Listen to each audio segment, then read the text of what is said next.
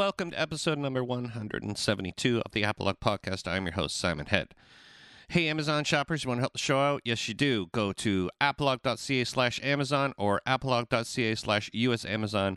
And if you go to those links, bookmark them, and every time you shop on Amazon, you will be supporting the show. Cost you no extra money. Um, you can do it the old way by going to apolog.ca and click on those links on the right side, locate your country. And yeah, help the show out. It really does help the show out, actually. It's very cool. It's amazing what people buy on Amazon. They buy everything. Everything everything. If you want to support the show out on a monthly basis, go to patreon.com slash apolog. You can pledge as much or as little as you want on a monthly basis to help with hosting and gas fees. You can cancel anytime. If you want to go buy a t-shirt, go to apolog.ca slash shop, and there's some music for sale there as well. And uh, iTunes, folks, don't forget to subscribe, rate, and review the show give it five stars please. It very it's very helpful with the ranking and everything. You can also if you want to follow what's happening on the show or you want to catch up on news which has been a little slow and i am a day late because i had a cold but i'm getting better now. You can go to facebook.com slash pod and follow me on twitter at simonhead666 Today on the show, I have uh, JP Wasson, who is in the band called The Discarded. He's originally from a band called Snow Dogs, which is an old, well, it's a Toronto sort of a, a staple punk rock, uh, stapled punk rock band in Toronto's history of punk rock. Um, but we're here to talk about the Discarded. He has a family band out with his new with his two sons, and uh, the album's called Manifesto, and it's coming out on February 24th. It was recorded with Ian Blurton, so you know it's going to sound good. And I'm going to play you one song. The song is called Janitor Joe.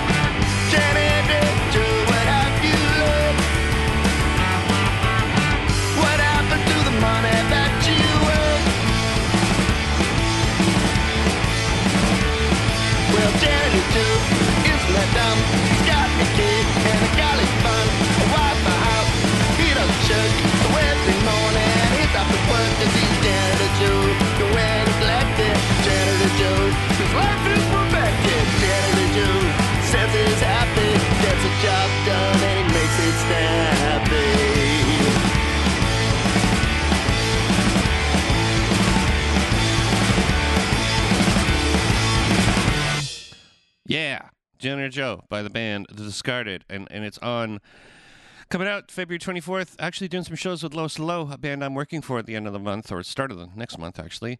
And uh, so here they go. Here it is JP Wasson on the Apolog podcast.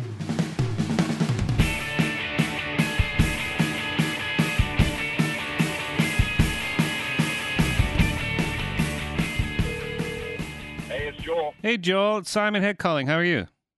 Good, good. Good to hear you, buddy. Yeah, man. I think we met before. Oh, really? Okay. Yeah. Uh, it might have been through Snow Dogs, I think, back in the olden, olden days. Yeah, I was in that band. yeah, I knew Ron really well. Oh, yeah. Yeah, yeah. Me and Ron were roommates for a while. I actually have a funny Ron story. um, uh, I was trying to hitch a ride back with a band he was working for called Another White Male back to Vancouver.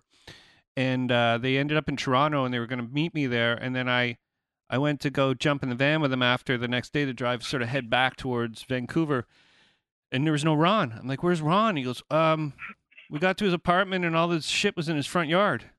So his girlfriend had thrown all of his stuff out of the window uh, and kicked him out of the house. Yeah.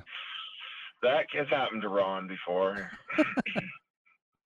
Hmm. Yeah, we had. I've got a few funny Ron stories as well. Just mostly uh, not having cigarettes and being in really bad moods. So we used to actually buy him cigarettes so that he wouldn't be in a bad mood. Like other people who didn't smoke would go, "Well, we'll get Ron cigarettes so we don't have to deal with that." He's a he's a good man. Yeah, yeah. Well, we did. We started Exclaim together, right? Like he started doing that with Ian, and me and Neil, who was also in Snow Dogs, we started doing the distribution on our first tour for that. Oh wow. Oh, I didn't know that. Yeah, yeah. Yeah. Yeah. So um well I guess we're talking about your new I guess your new band. It's a family band, Yep. right? It's a family band? Yeah, yeah. So it's uh, me and my two sons actually. Caden, who's 15, he plays drums, and Jarrett, who's uh, uh, 19 now, just turned 19 a couple of weeks ago, is the bass player. What's it like, man? Having your kids, it must feel pretty weird. Well, it, you know, we've known them for life, but it's Yeah. kind of it's a band, and band has its own dynamics, and it's like kind of relating to them in a different way now. It's like I don't treat them like children. Uh, I do when it's for the dad sort of part of it, and we live together. But like when we're in a band, it's like everyone has an opinion, everyone has to be involved in it, right? It's not like dictatorship. It's more like uh, your bandmates, right? You've been in a band, you know the whole idea. There's the whole that whole dynamic. So it's it's nice to deal with them in a peer to peer sort of way. And I don't know, when I was 15, I was 19, I had like fully formed ideas about the world was about and that. So I don't need to. They're bright guys. I don't need to treat them like idiots, you know. Well, I mean, it's good that you can have this experience with your with your kids that you had at kind of the same age they were, only it's escalated a little bit higher, you know, you're playing in clubs with like real PA systems and it's not like playing in your garage and sort of it's given them a little leg up, which I think is probably rewarding as a parent. Yeah, well, it's sort of, uh, you know, it's it's it's it's kind of a neat thing. The angle is, oh, you guys are related. Oh, he's only 15, and I'm just, we're kind of like, yeah, that works now, but like they're only going to care. Are you okay at what you do? You know, Mhm. is that song a good song or not a good song? So that can only take you so far. You better have the goods and do it. Now, the funny thing was, is yeah, we started off just kind of playing around in the basement, and we started very garage rocky, and we recorded our first album a year ago when they were only playing for about seven months, and uh, our fifth show was like opening for the Sonics at, at the Danforth Music Hall. So it's I'm like, well, you guys have peaked. It's all downhill from now. You know, you know, 20 years from now, it's Elvis Monday and a couple of beer tickets. So enjoy it while you can. yeah, you know what? You're playing some shows uh, coming up with Lowest of the Low, and I'm going to actually be tour managing that tour. So, uh, really? yeah, so we'll Right be able to hang out and have a pop yeah, and hang great, out. man. Yeah, I know. I know. Yeah. It's a very to me. It's a very special moment because I've always been a big Lois Low fan. I like his. I like Ron's ethics. I like his personal Yeah. um, approach to music, and he just keeps putting records out every year after year after year and never Yeah, stops. you know, I, I've always liked Ron's voice. I like his songwriting. So yeah, uh, we knew each other when he played in my Buddhist childhood. We did shows together with Snow Dogs and him, and then he's uh, like his ethic is that what you talk about there. So it's like. I, I, you know, I go, hey Ron, like we know each other and that. And I'm going, here's here's my album I'm doing, right? And he listens to it, goes, that's pretty damn good. And I go, oh, well, that's cool. You, you, I know you probably don't control this. You probably have people who book you, but if you ever get a chance, we'd love to open for you. And he's just like, actually, you know, man, I control the bands that open on our tour and that. We don't leave that to the promoters. We like to be involved and, you know, give it back. And that's that's the way he's always been. So it's really kind of cool that he did that for us and gave us a couple shows so we can play in front of their audience as a new band. That's that's fantastic, you know. Yeah, yeah, it's definitely. And you do find like playing music as long as you have that kind of the the the, the bridges you make and the the friends you make. They all kind of the good ones stick around, right? Absolutely, man. Absolutely. And and that's that's kind of like I just laugh like even it, my kids and stuff. like, Yeah, I've known this guy 20 years, man. I've known this guy 25 years, sort of thing. Like you know, and and they'd laugh at some of the stories that you know. Oh, who don't you know? And I go, well, Toronto's music community wasn't that huge, and it, wasn't that elitist. And you're right. The good people were good people, and you didn't really care what band they sort of played in or what sort of music they played. Either a good guy or not a good guy, and that's what you kind of gravitate to. And that's kind of a big thing here that we're about now. I go, don't don't don't get a swelled head. Don't be an asshole. You know, just be enjoy the people. You're going to make some great sort of people that you're going to be your friends for life, and you're going to meet them through music. And probably the same for you. Like the people that you you gravitated through and could be lifelong friends of these people that you've known for years and years through these band contacts.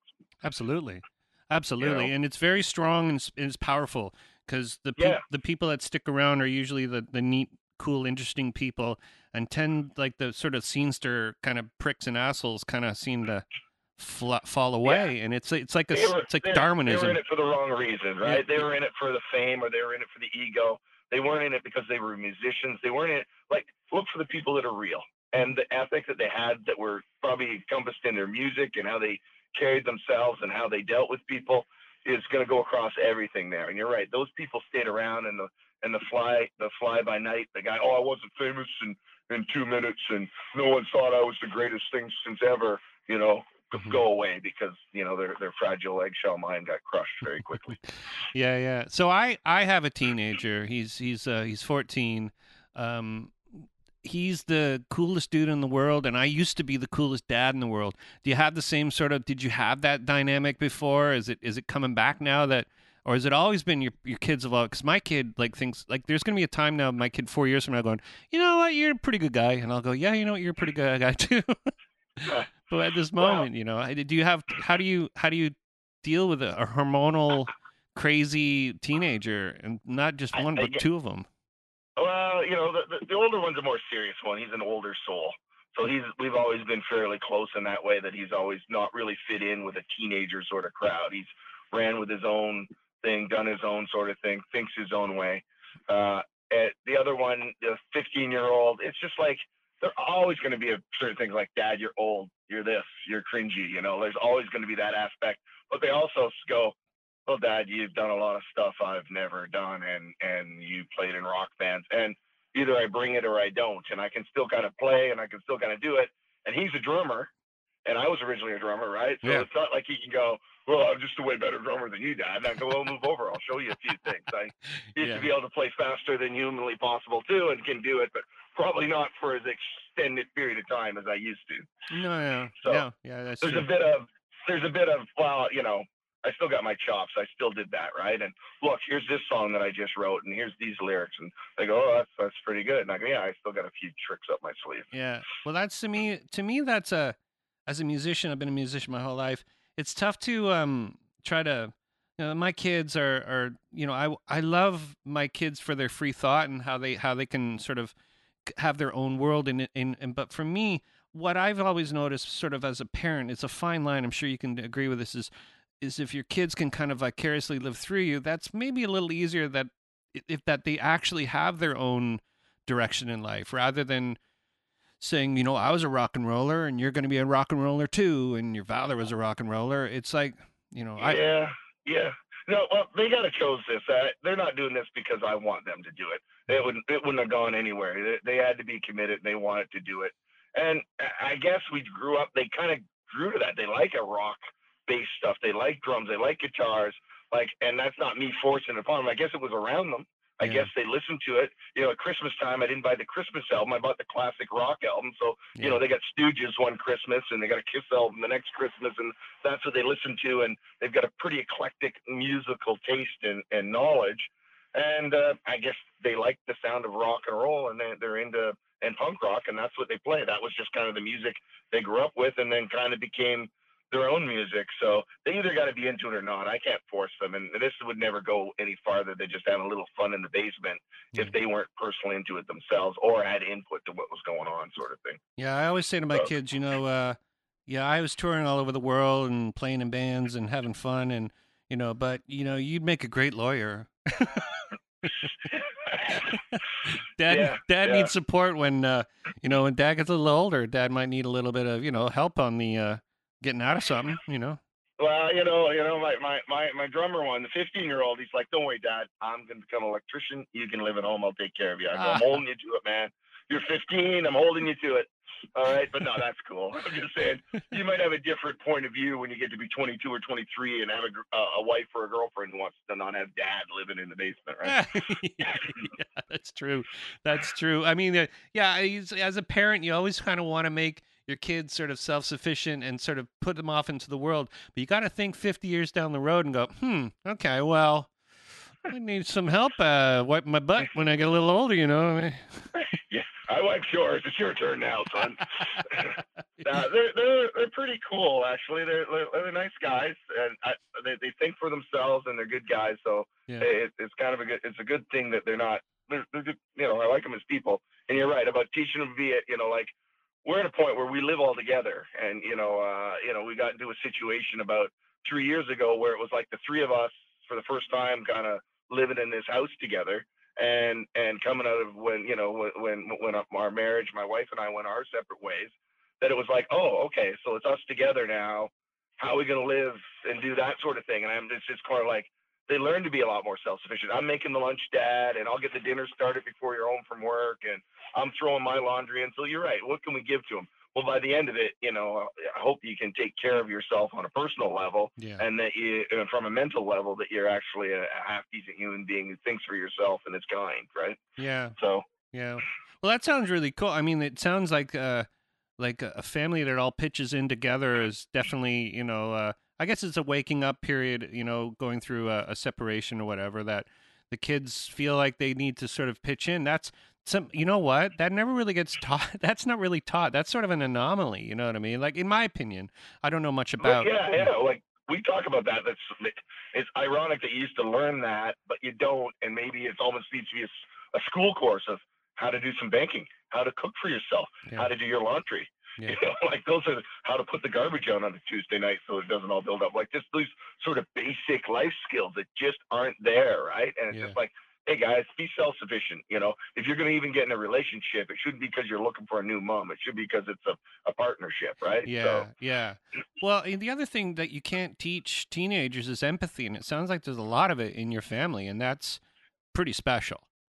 Yeah, yeah. Like this, that's it's you know, it's not funny, but it's nice that there is a a good underlying love and a good. And it kind of helps when you go out on the road that these aren't two guys who, hey, you know, we hung out and we're buddies, but now we're living together and we're in a car and we got to decide where we eat and we might get one room that we're sleeping in. We've done that already. Yeah. And we like and we like each other, sort of thing. Yeah. You know, I'm not saying that it's, it's perfect, rosy, rosy. There's still like, who the hell left the stuff in the sink, and you know, who's doing the dishes, and why didn't you unload the dishwasher, sort of crap that you always get, right? Like, mm-hmm. I, I'm not carrying everything, but you have that in a house when you were just living with three guys.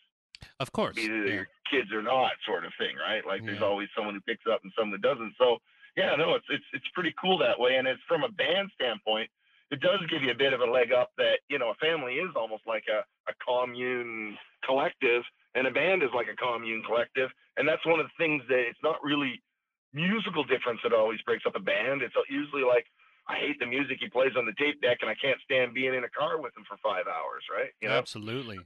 Oh yeah, that's and, what makes and, and breaks bands is living in a van with the person. Absolutely. Yeah, yeah, yeah. And I guess as a family, we we used to go on holidays and we travel well together and always have. And you'd go to the hockey tournament or you'd go to the lacrosse game and you'd be in an arena in a hotel and you'd be eating out and that. Well, we've done all that together. Yeah. And we actually like kind of doing that together. Now it's not that different. We go to Ottawa you know, we are playing that night. We're out. Let's let's check out the city. Let's check out this, uh, you know, the War Museum or the art gallery. Oh, let's you know go out for dinner here. And then and guess what? At the end of the night, we get to go on stage, play, and make a little bit of money, and that's cool. You know? Yeah, yeah, absolutely. Well, you know, there's a really good uh, basis of you know when when music like especially punk rock music, it, there's always like a a sense of what makes it to me. I know uh, enjoyable is that there's a sense of like uh, um, honesty.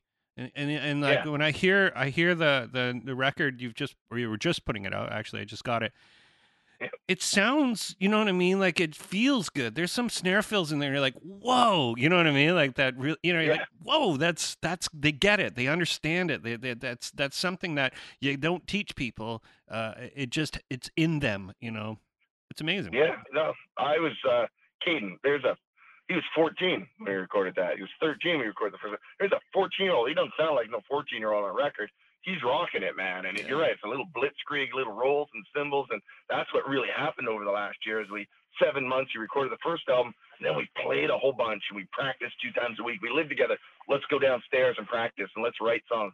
We got the next album already written before we're going in recording this album. Yeah. And it's sort of like we've played those songs for seven months a year and you're right, they're just tight, and the band gels together because you're playing so much. And you're right, it's I don't they don't care if you're 14 or 15. you're a cool little rock and roll drummer there, son. You're really bumping the band along. Absolutely. he yeah, yeah, yeah. You know? Yeah, and working with Ian Blurton, how how was that? How was Yeah. it? He's the man. Well, I've known Ian for a long time, right? Yeah, like me played too. together in bands and that. So that it was just great in a sense that you're right. You're going in and it could be a nerve wracking thing, but it's just a nice atmosphere, right? Like we rehearsed for about a month without any vocals, and then we record it right live off the floor. The Yeah. three of us standing in a room doing the bed tracks.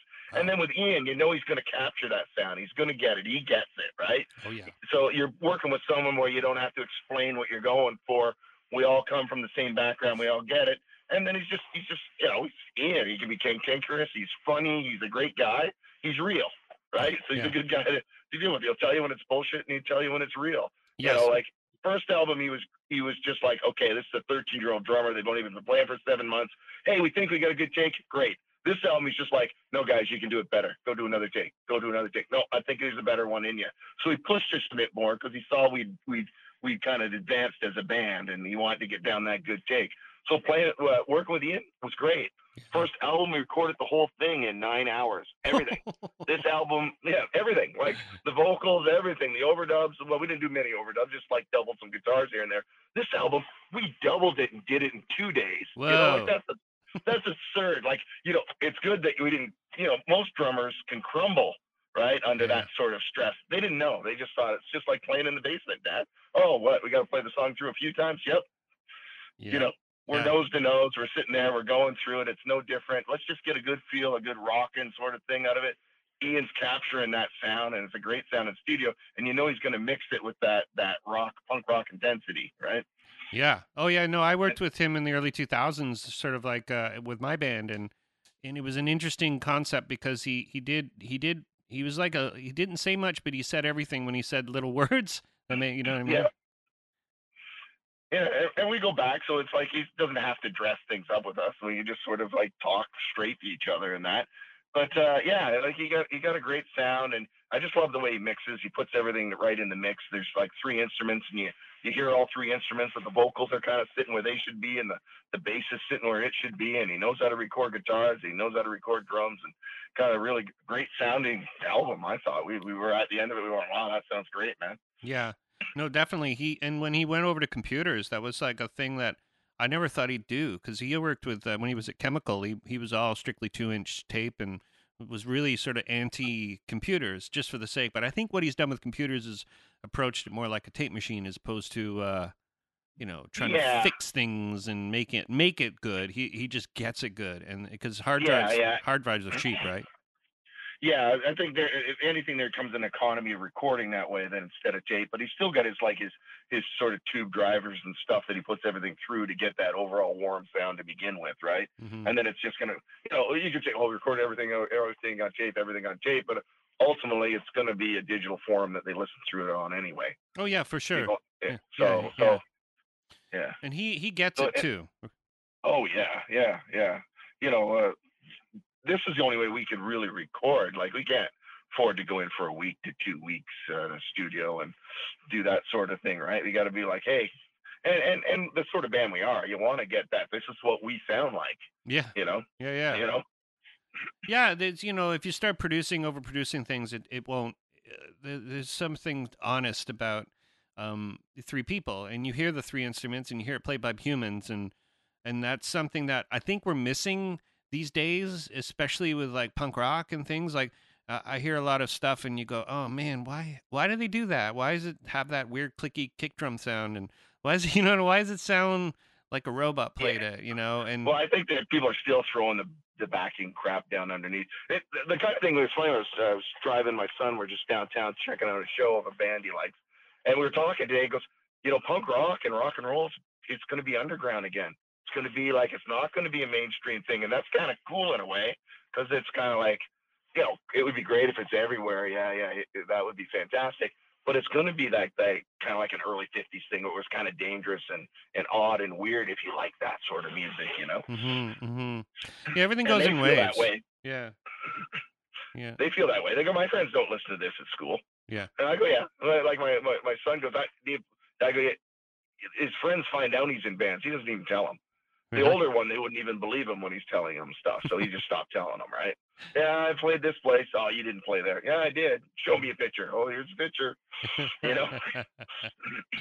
that's you know that's amazing because it's tough to uh, at that age to sort of deal with that type of um, you know uh, it's tough to not sound braggy, you know, and because you know you don't have an un- understanding. Sometimes social grace is a funky thing. Like, you know, I'm I'm yeah. just sort of in awe because there's a few things that I just noticed. Sort of like just when I hear you talking, I hear about your band. It's like you sound like fully functional human beings.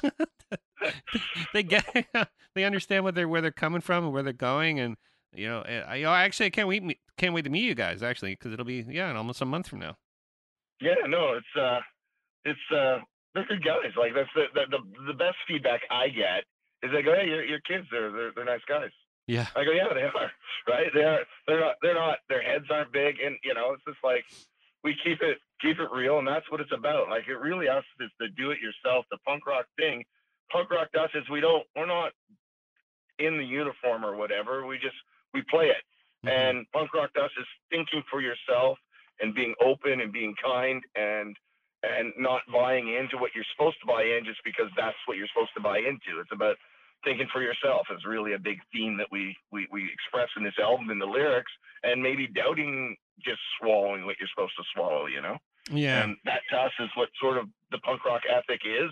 And like, like, you know, they get into stuff like they talk about, they're like, you know, they like Nirvana, right? And then they're mm-hmm. like, uh, and, and we talked about it and I go, you know, it probably really killed them to look out and those kids who beat them up in high school and treat them like an asshole are the ones that are down front going, "We love you. We've always loved you, man. You're the mm. greatest." And he's yeah. going, "No, you're the people who I'm rebelling against, man." Yeah, absolutely. Yeah, you know that happened yeah. a lot to uh, Deryck from Sum 41. Same thing. He was the the nerd in school, and people had stuck his head in toilets, and uh, right. you know he turned his he turned it around. actually, and that's a problem because it was a tragic tale because it kind of got the better of him towards the end. He's back on track now, but you know, right. booze and, and, and drugs got to him and he couldn't cope with it. I mean, that's the problem. Like when you become famous at before you're what, 25?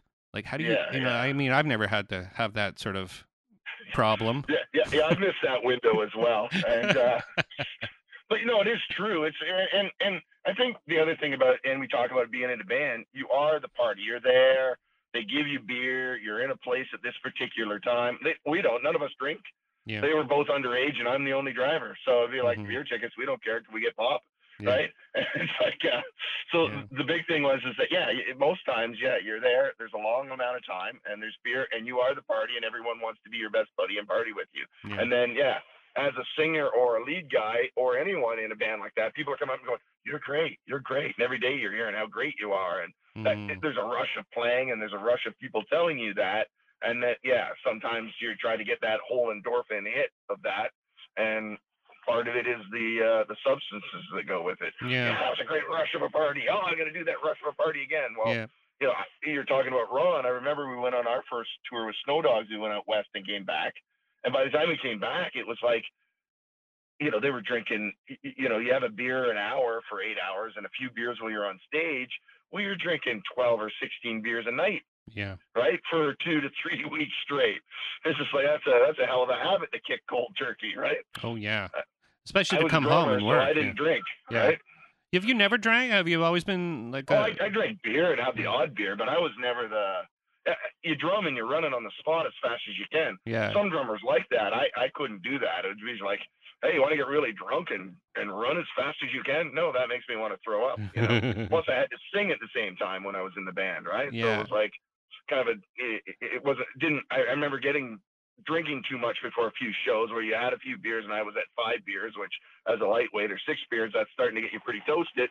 And I'm going, oh, this is this is no fun. Mm-hmm. I smoked. I was a pothead. I, you know, I don't do sure. that anymore. But like that was more my drug of choice, right? Yeah.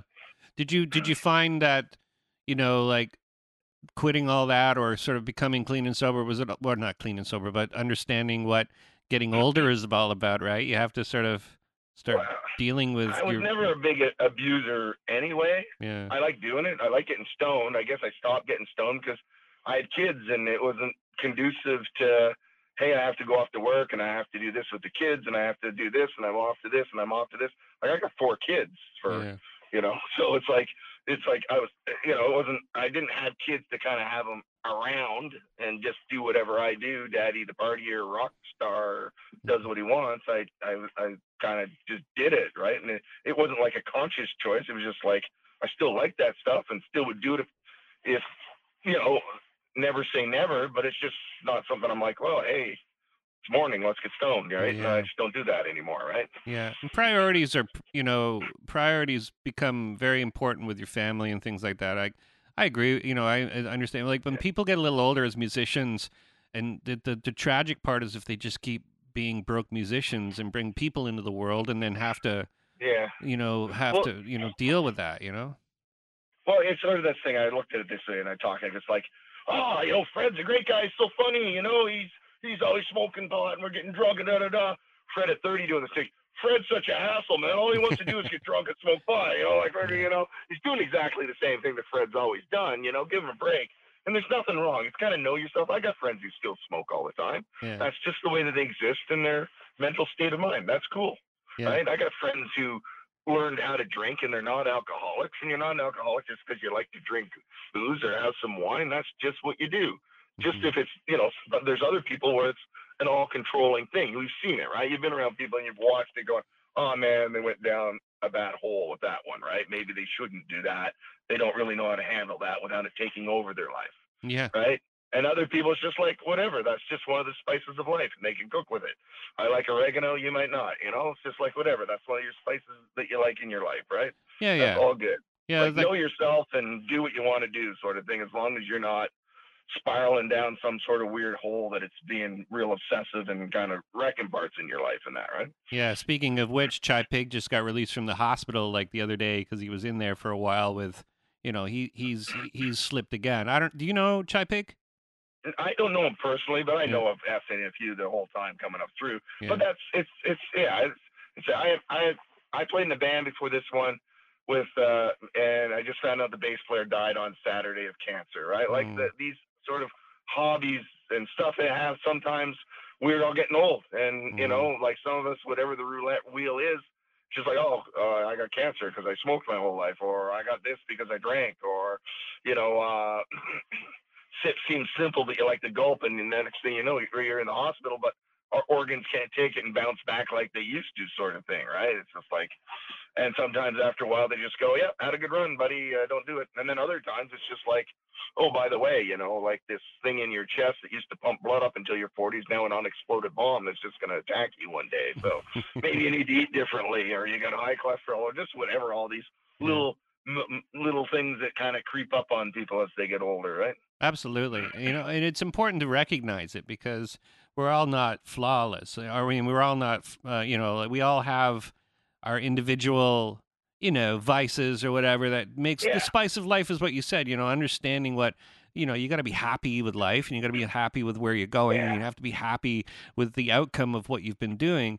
And, you know, and when, when you speak, you know, when I hear you speak of music and whatnot, it just feels like it's all been good and that's great because there's been a lot of people chewed up in this business and they haven't really enjoyed and you know i and what i do appreciate is that you're sort of bringing your kids into it for the right reasons as opposed to sort of like trying to teach them you know what i mean being a cautionary tale of like well you don't want to get in this music Yeah. stuff you don't want to start that racket yeah.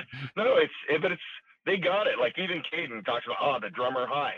I go Mhm. yeah you got it. Yeah, you know that whole feeling that you're playing and it's just all of a sudden like man nothing feels better when we make that noise together and it all comes and you're like oh, yeah we make a wonderful noise. You know it's like yeah. it's pretty cool. Huh? Yeah. Yeah. The individual parts can add up to something that's much greater, right? And it's like yeah yeah right. You know there's the melody, there's that bass line, but you know all on their own they're just it, but all together it's it's pretty damn cool, right? yeah it's all So, yeah, it- it, and it all came from you too. It's like it's your loins. It's I mean that's the whole thing. I I I can I love that it's like this is very cool because it's it's you know you created this band. It's like you made it. Like you're like you know what I mean. Like it's like you went searching on Craigslist for like drummer must be young, you know, must be fifteen.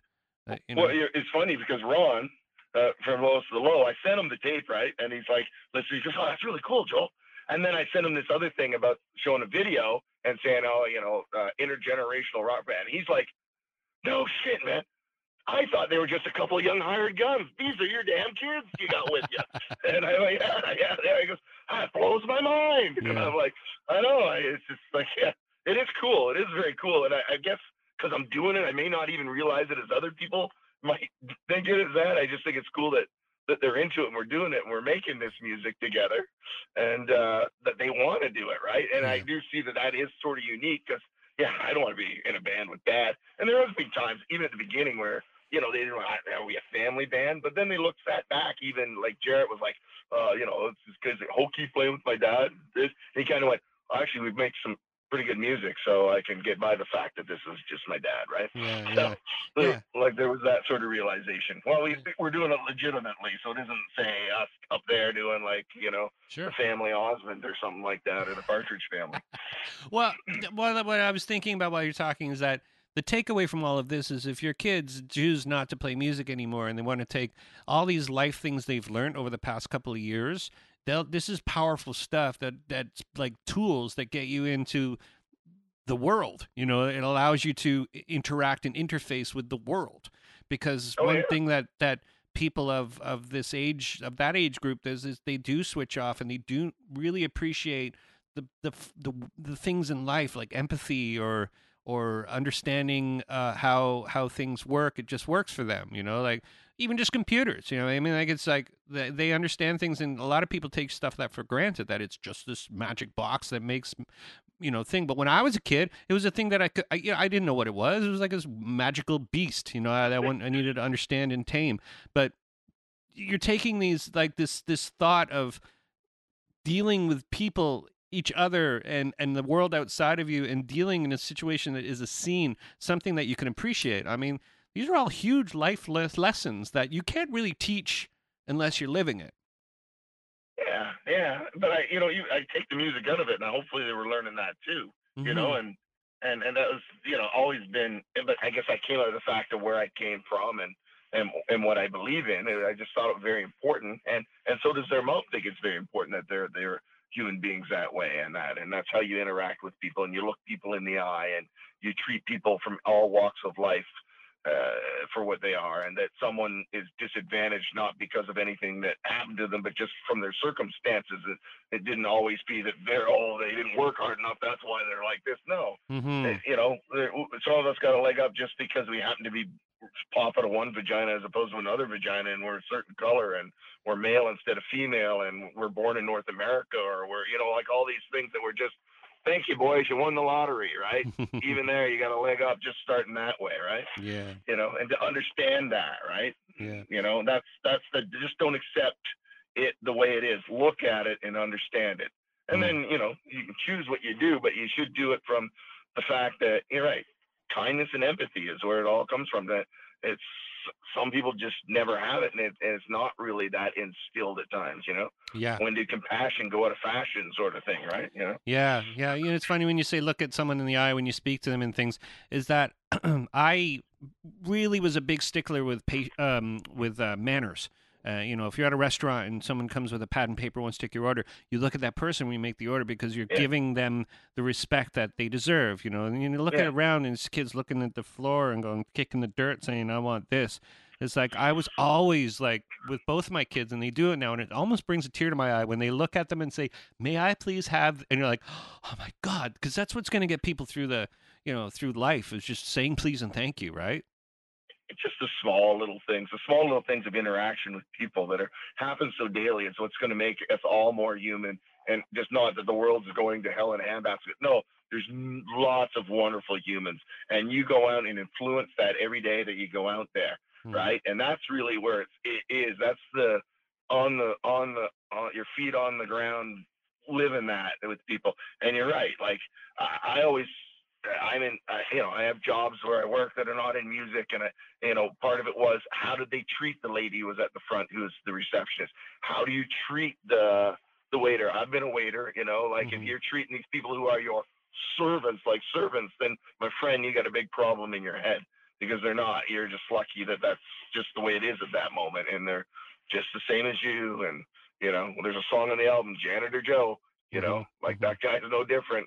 I'm Janitor Joe. You know, like we go out and you do your job and you make your money and you Why does Janitor Joe do it? Because he wants to better his life for his kids, and he's saving for a college fund for them, and he's quite willing to work his whole life and scrub toilets and clean the floor and do all that day in and day out, the grind of a nine to fiver, to better the lot of his kids. Yeah. Right. Yeah. Know, Well, that's our Well- that's our job as parents is to not um not to take kids down the maybe the path that you went, whether it be in life or just in general, but you know, and uh, you know, there's a cutoff point. Like if you accidentally won the lottery or something, like where you had like a Yeah. five million dollars in your pocket ready to spend, and your kids were say at eight and nine. Well, when you start living like a rich person, that's like a whole different life for them. You know what I mean? Like yeah. they can't cope with that and then all of a sudden the money's gone and then people can't cope you know and you know what's also ha- happening in societies is that parents are telling their kids that they're the most important thing on earth and it's true but you don't need to tell them every five minutes you know what i mean like you have to Well, you, you you mean a lot to me, Yeah. but outside of your parents, you really don't mean a lot to other people. You're pretty well someone they're going to look at and go, "What can you do for me?" Yeah. Yeah You know. So, but you know, having said that, I'm not trying to bring you down. You're you know you're as precious as you want to be, but there there there there is like that thing where you hear some guys going, "Well, I'm never going to do that because I'm going to hire someone to do that." hmm What? What? Yeah, no, I'm never going to do laundry. I'm just going to have someone do my laundry for me. What? Yeah. Well, what are you talking about, man? Like, just bring it down to the basics of, of taking care of yourself and feeding yourself. And you're right. If you got a lot of money, then you know I, sometimes it's hard for those people to to really get their feet back on the ground. You know, yeah if even you're born say that. even sort of like even people of all social economic backgrounds like they it's sort of a thing like i, I worked at a university for 10 years and uh, there's a bunch of people coming into the university who would have never ever been dealt with sort of rejection or Yeah. or or uh, they've never had to deal with a um, someone telling me you're not doing a good job and you know and i meet people like that every day now and i where my Really? work and i talk to people like that and i know these people it's a generational thing where you know people are need to be told constantly that they're doing a good job and sometimes they you're not didn't they play board games growing up? we can't we, we can't play board games with us. Risk is out of bounds right now because that would be full on fist fights with us and screaming matches. But no, I'm just kidding there. But it's like not really. Like we're pretty competitive when it gets into certain games. We played Monopoly the other day, and I got my 15 year old telling my seven year old I'm trying to screw her for you know, oh, don't buy that property. That's dad just trying to take you down the wrong road. It's Park Place. If she gets Park Place and puts something on it, she's gonna bankrupt you. No, no one lands on it. Dad's screwing you, man. Full on combat, you know, competitive game stuff. And yeah they played hockey, they played lacrosse, and as much as you want to say, oh, we're just, you know, they're sportsmen like, right? And they're yeah they're not they're not goofs in that, but yeah, they do have a score at the end of it. You either won or you lost, and they are aware of it, right? yeah well Some kids are more competitive than others. Absolutely, but that doesn't necessarily happen anymore with parents. You know, like we put our kids in soccer, and there's no winners. They even made the they even made the field smaller. It's like, well, Well, well, the funny thing is about soccer is I read a funny book once. The guy was had a whole thing riffing on soccer about it being the most socially acceptable social loafing sport. You can be in soccer and feel like you're on a team. Sorry, soccer fans. There are some great soccer players and such, so don't take me wrong here. But your son can run up and down the field, or your daughter can run up and down the field. Never have to be close to the play. Never be exposed for not being good because the play doesn't really come around their way and feel really good about the whole thing. Where something like a hockey or lacrosse, if you're a defenseman and you're not any good and a guy goes whipping around you and scores, That's- everyone looks like, oh, yeah, the defenseman just screwed up, right? And you know it right away. And they get back to the bench and go, we all need to be this way. But, you know, you got about five kids looking down the bench at you, right? yeah, yeah. As much as you want to ma- wave the magic wand and say that doesn't go on. Oh yeah. Right. Well, well, during the soccer, bout, like with with our with our son, there was one football dad that was had his son in soccer and was like almost like offended because he's a he's a football dad. You know what I mean? He's played football Right. his whole life, and and football is a whole different breed of people because there is that whole thing of like, you know, screaming and getting emotional about it and things like that. And he, the soccer parents told him like, you know what, maybe maybe you shouldn't come by anymore. Um, you're kind of kind of scaring the children. but it was true. He was he was pretty he was pretty uh pretty you know we ever when we did a trophy everybody got a trophy made the kid give his trophy back. He's like yeah you got fourth place. It's not. Yeah, you're not gonna go near that. No, but, yeah. no, I, I, I, you know, I, I coached hockey. I coached lacrosse. I ref uh, you know, hockey. I've ref lacrosse, and it's sort of like it's funny because there is sometimes you sit there and go, wow, these kids would be great if they were all orphans, right? You know, because the parents, uh, some of them are pretty uber weird and intense about stuff, especially hockey. Every parent thinks their kid's going to the big show, et cetera, et cetera, right? And it's just like, yeah. hey, man, I, I lived in Peterborough. I watched guys who went to the NHL, and your kid's good and everything, but he's not like some kid I've watched go to the NHL. If he's scoring eight or nine goals by the time he's in novice and pee wee, he might go to the NHL. Your yeah. kid's good. He's playing all star he might get an assist or a goal, or he might even be the best player, but he's not trumping everyone. Yeah. And those are the guys who end up going the whole way, right? Yeah, yeah. They're just so far above everyone, skating, skill wise, everything wise, right? Yeah. And that's genetics. I mean, that's just sometimes yeah. kids, you know, it's funny with music and any sort of form that needs sort of repetitive things like you need to some people have that gift you know and i really i always thought that you know, people can kind of be good at anything they want to be good at. You know, it's it's a nurture thing. It's not necessarily a nature thing. But I'm slowly but surely coming around to realize that some people are just genetically built to be musicians. Some people are genetically well, built to be MMA fighters. Like they're just built that way. I'm having a conversation I've had a hundred times around my around my uh, around my my my uh, kitchen table with my my parents and my brothers and sisters. There is the nurture nature argument we always have. Yes, uh, there is a certain sort of genetics that can kind of give you a predisposition to be half decent at you, but there's also that 10,000 hour rule that you better have that disposition to put in the time to get good at it, right? Mm-hmm. Uh, you could say, gee, uh, you know, you're gonna, this is gonna happen to you, it's gonna happen to you. That's right. But then you could also be, you were beaten and a whole bunch of horrible things happened to your entire life, and that could warp you in a whole different way that you didn't meet that achievement that you thought you were going to meet, right? Oh yeah, for uh, sure. So nurture versus environment, there's a bit of both there, but you're right. There's people who are artists because they're good because of something that they got, right? There's people who are musicians where it comes a bit more naturally and they can just kind of do that and they want to apply themselves to it because that's their disposition.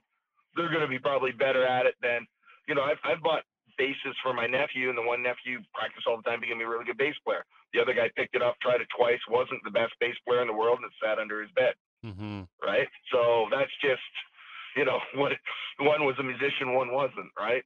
Yeah. And and and and it's just, you know, my family, my brothers and sisters. Uh, funny enough, all the ones that are left-handed are musical. All the ones that are right-handed couldn't even sing or care about music whatsoever. Oh yeah, you're lefty, right? You're lefty. Yeah, so yeah. It, it went right down that line there where they were like, my brother plays guitar, my sister plays piano, and we can all sing and carry a tune.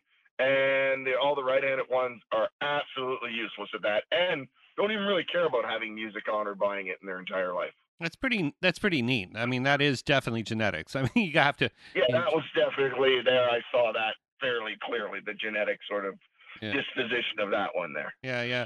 Well, my son, uh, my son picked up the. I I gave my son a guitar for for uh, a couple of years ago, and it sat there kind of, and he played single like note stuff for a little bit. Yep. Like he learned the the um, the white stripes. Doom, doom, doom, doom, doom, doom. Yeah. That's all he knew. Seven Nation Army. Yeah, and yeah. then now he can like. I never pushed him into it because I always had this fear of like I'm I'm pushing something into my children's hands and like trying to like I don't know, kind of like somehow changed their life based on the fact that I had I had some romantic times on the tour and played in bands and had mm-hmm. great, but I also had a lot of shitty times. It was also a lot of heartbreak. So for me as a parent, it's like, do I want to push heartbreak, a potential heartbreak, and, and I'll cut my losses and give him a guitar and see what happens. He learned in my life by the Beatles. You know what I mean? Like there's more there's yeah. chords, there's minor chords in there. You know, and he yeah. learned that all off YouTube and I'm so proud of him because he actually wanted to learn it and there was no pushing at my end. And I thought, is that there's some sort of there's got to be some sort of Buddhist proverb in there somewhere that says, you know, you know, you don't push your children into something and they become something that you'd always want them to be. I don't know. It's well, a, you can turn you can turn them off very quickly if you force it upon them. Yeah. If they show interest, then I will give them a veil to the knowledge that I know to show them. Mm. And in music, I was able to do that, but I'm not gonna say you must do this and that. Even with Caden, like I played drums for a long time and at a pretty good level, right? Mm-hmm. So when we come up to do a song, I might have an idea for a drum beat and show him, but I want him to make it his own. Yeah. I want him to come up with what feels natural for him and his his group. And and same thing, like I've always been that way about I'll write the song and here's the structure, et cetera, et cetera. But each of you kind of add your part and your flavor to it to make it a whole greater whole in that, right? Mm-hmm. And you see that on the album where Jared will write really. And Jared got a guitar when he was younger and didn't play it. And then about seven, four, three years ago, two years ago, he was like, I feel really bad. I never played the learned how to play the guitar. I feel. And I go, well, don't worry about it. Don't don't don't beat yourself up about that. He goes, I may want to try the bass. I go, I'll get you a bass.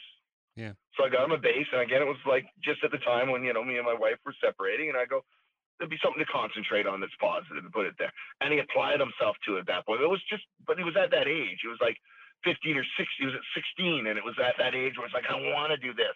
It wasn't me telling him to do it. He wanted to do it. And I Mhm. showed him the root notes, but after that, I kind of went, you need to go somewhere else to someone who teaches bass and learn how to play bass. Yeah. And he applied himself. He goes home, and we, even when we write a song, we'll come up with a riff and do it. He'll go away and write a part for himself, right, and Yeah. practice his part, right, Yeah. and, and and that. So, and same with Caden. It's just like, hey, man, you know, I, I'll show you some stuff, but unless you do it, I, I can't do anything about that. Yeah. You got to apply yourself and do it, and you want to do it or you don't want to do it, Yeah. right? And at the end of it, you tell me you don't want to do it, then that's fine. We won't do it anymore. Well, that's I mean that's the best part of it is that if you it any any in every band that starts and, and ends the best um I guess uh uh I guess whatever uh, the take home from is that we had fun and we're still having fun. That's why we're still doing it. And we stopped having fun. We stopped doing it. That's that's always like the the best ways Yeah. that bands sort of lived. There's a few bands, friends of mine, very few of them, but one or two of them that actually like were quite successful and just chose not to do it anymore because it was like this isn't what we are as people. You know, we've changed as people. They've been a band their whole life, and then all of a sudden they get some success and they have a record, and then they have another record that doesn't do as well. And they have labels and commitments and tour, Yeah. and they're like grew up punk rock kids, like in the streets of whatever, like Hamilton, and now Yeah. they just like like doing it, and there's something really rewarding to that because it's on your terms. Well, there's, there's two things. Being a musician is like making music and making songs and doing that. But then you describe that whole other part of it there, which is like, you know, wanting people to actually listen to what you do. Like Mhm. I'm sitting here talking to you, it's because I'm going, hey, we put on a record. Hey, listen to my record. Hey, hey, you know, that's that other side of it, right? Yeah. And it's like I, I want people to actually listen to it, and that's what we're doing. You know, and, and but when you're in the band, usually you're more. You'd, li- it's great if you can just kind of concentrate on the music aspect of it. What do you like doing? I like writing songs and playing songs and doing the songs and going out and do that. But I also point out to say someone like Caden or Jarrett before we're gonna do it. Okay, we're gonna be doing this, and it's gonna mean this, Yeah. right? Yeah. Like understand we're gonna be touring, and it's gonna mean you're in this city this day, then we're going to this city, then we're going to this city. And some of that may not be fun. We're gonna be unloading the van and driving all day and doing just so you get your head around that. yeah. So I, I set the expectation of what it is, if not lower, and then when it isn't, they're like, "Oh, actually, it wasn't that bad." We're gonna do a show, and I was like, "Well, it's probably gonna be no one there, and it's not gonna be much fun." And da da da. And we did. We had a great time, a fun time playing on stage. Had a really good sound, and it was more people than we thought, and people bought uh, records, and people were up dancing. And at the end of it, it was just like, "Hey, that was a lot of fun." I go, "Yeah, but if, if but if we go in going, it's gonna be packed, and we're gonna do great, and everyone's gonna buy it, and, and they're just gonna go." Well, there's not as many people as I thought was going to be there, and yeah. you know, so just don't get your expectations way overhyped. It's just like we're a punk rock band, so uh, you know, I think it could be as big as something, uh, Sum 41 or Green Day, but maybe not. It's probably just gonna be there's gonna be a small little thing, and it Mhm. might grow. There's few people hear the first album, and then hopefully the next album more people hear it, and then people start coming out and doing it. Maybe the third album it'll get even a little bigger, and if persistence and luck and and hard work and certain sort of things click in place, it might even get big or it might not. you know? Yeah. Like so it's just kind of you should go in with that expectation. But at the end of it, did we make a good song? Did we make a good album? That's all that we have the ultimate control over. Absolutely. Yeah, and your own destiny too is, is an important Yeah. important thing and, and being happy with what you've done because you know there's a lot of people out there uh, in the industry that want to write a song that sounds like a, a famous song like already before it's famous. I mean that's Yeah. chasing a crazy dragon. It's chasing like Yeah. this dream that you know I've written a song and I've have this idea what new music's going to be like and in the end of it all like what you're well I mean kind of what you're saying is that what sticks is what feels right and it's art and it should be art and taken as art and if it sells tons of records that's the, that's great that's awesome but what you take home at 20 years from now uh, being your son's taking it like saying something like, "I really learned a lot about life then. I didn't I didn't Yeah. just make a bunch of cash or whatever." And you know, i- i- part of me thinks like this sounds cruel, but part of me thinks that you guys just don't make it and just have like this great experience out of it. That's all. Like you know what I mean? Like that's well, all, that would be that would be oh the worst thing, right? yeah, you know, at the end of it, like, oh, we didn't make it, but we had a great time playing together and doing this. Yeah. That's the worst possible scenario. Yeah. Great, yeah, right? yeah, you know, hey, or we uh, whatever level of success is the level of success that we had. We tried. If it breaks through and it does, yeah, we think we're making some good songs. That's great too. That happened, or it didn't. yeah, You know, yeah, and you're right. At the end of it, though, we'll probably remember more the time that we had between the three of us before we went on stage, while we were on stage, where we we're making that record, when we're down in the basement making that song, when we came up with that riff. What do you remember? You know, like when you listen to a song, I sometimes think of, oh, sitting on my bed when I wrote that, or I we wrote that in a practice, or I remember when we recorded that, or I remember the dinner we went out to. It's not like some bigger thing. Like everyone else will attach the memory they have to that particular song, but that's the memory I'll have. And you're right, it's going to be a wonderful memory that hey, I did that with my two with my my two boys, right? Yeah. And we Yeah. were, we're a pretty cool rock band. Yeah.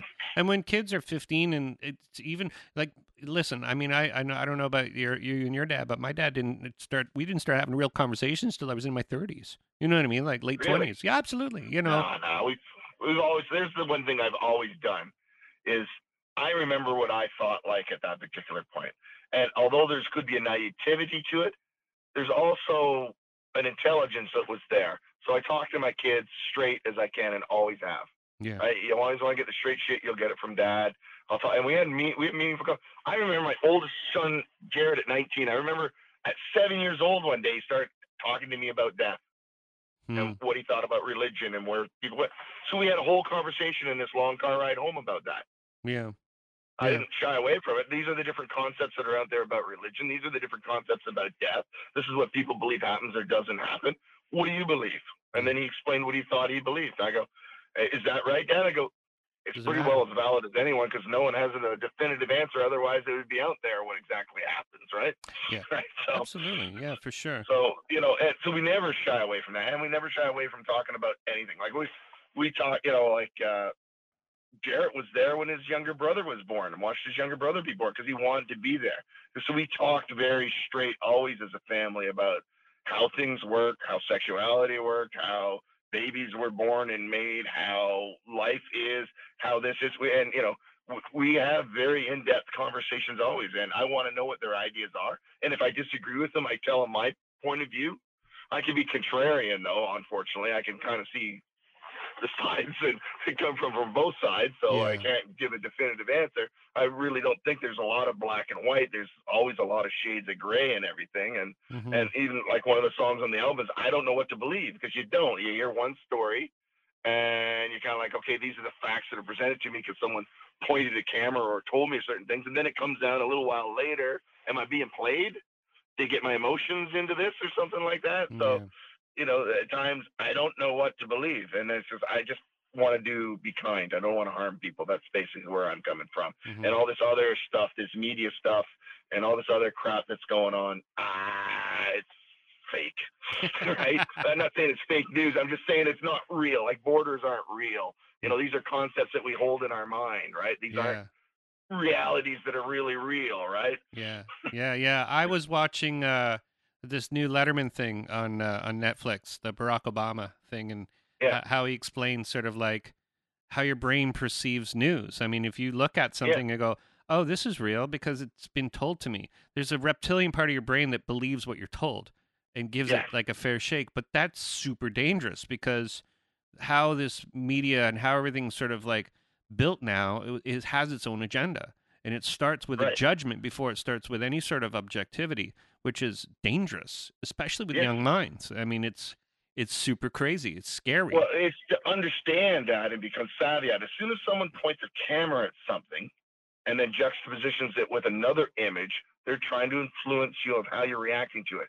I can show a picture of you and then show a picture of an audience of a bunch of people frowning and looking like they're about to be sick. Or I could show the same picture of you and have a bunch of people with a pleasant look on their face Mhm. and show it to two different people. And at the end of it, they would go, That's a bad man. People don't like him. Yeah. And it's the exact same picture of you. But I influenced it by how I juxtapositioned it. I pointed the camera at something, I had a point of view, and I presented it to you a certain way, yeah, right? yeah, And I read a cool book called Sapiens, when it talks about all that and the, the way you know where we came as a society, and and it gets right up into like modern day about how our brains are just basically what what is happiness?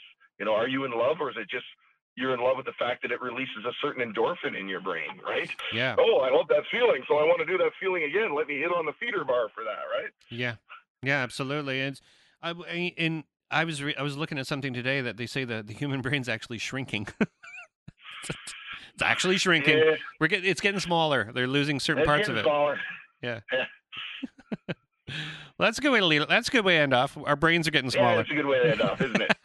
hey man, it was a good conversation. Yeah, man, it was awesome. I really, you know, it was it was nice to. Uh, if we have met, it's been in super passing, but I do, like I said, I know Ron really well, and I know, and I know, and obviously know Snow Dogs, and now I know the Discarded and your record Manifesto. And see, I just did the drop there. That's the media thing. That's that's what media. People, Whoa. there you go. Like that. It's pretty smooth, right? Well, I really like the way that you put that in there at the Thank end. I you, really hope thank you liked uh, manifesto that we get coming your way. You have traffic, weather, and sports coming up. Uh, we're at uh, up weather. yeah. ten thirty nine. That's uh, Yeah. twenty one minutes to the top of the hour. Okay. Uh, yeah, I look forward to seeing you. Come and say hello when we're- you're there in Barrie or Kingston. I am there in Barrie and back With a Kingston. name, okay, Simon? Absolutely, man. Nice to talk to you. Yeah, you take care now. That was JP Wasson from the band The Discarded. I hope I feel better today. I don't feel well. Sorry this episode came out a day late, everybody. I was uh, not feeling well, and I've been busy, busy, busy working. And, um, yeah, no, it's good. Everything's good. Got me a new job. It looks like it's pretty much official. I'm going to be the technical director and production manager at the Richmond Hill Center for the Performing Arts. Just waiting on the the title to change over, but it's pretty much a go. So hooray for me. I'm a boss. Hey. Thank you everybody for shopping on Amazon and supporting the show. Going to apolog.ca slash Amazon or apolog.ca slash US Amazon. Don't forget to um, support the show on a monthly basis uh, using by, by, Patreon by going to patreon.com slash apolog. And uh, yeah, Facebook. I know I know I've been a little lax on it, but it's like it's a new year. I'm busy trying to keep everything all in order. Next week, um, who do I got next week? I'm going to tell you I got next week. Oh, I got my friend Andre Tompros from uh, who's a who's a dude down in LA. He does dude stuff down in LA. So um, have a good week. See everybody. Don't get this sickness that I got.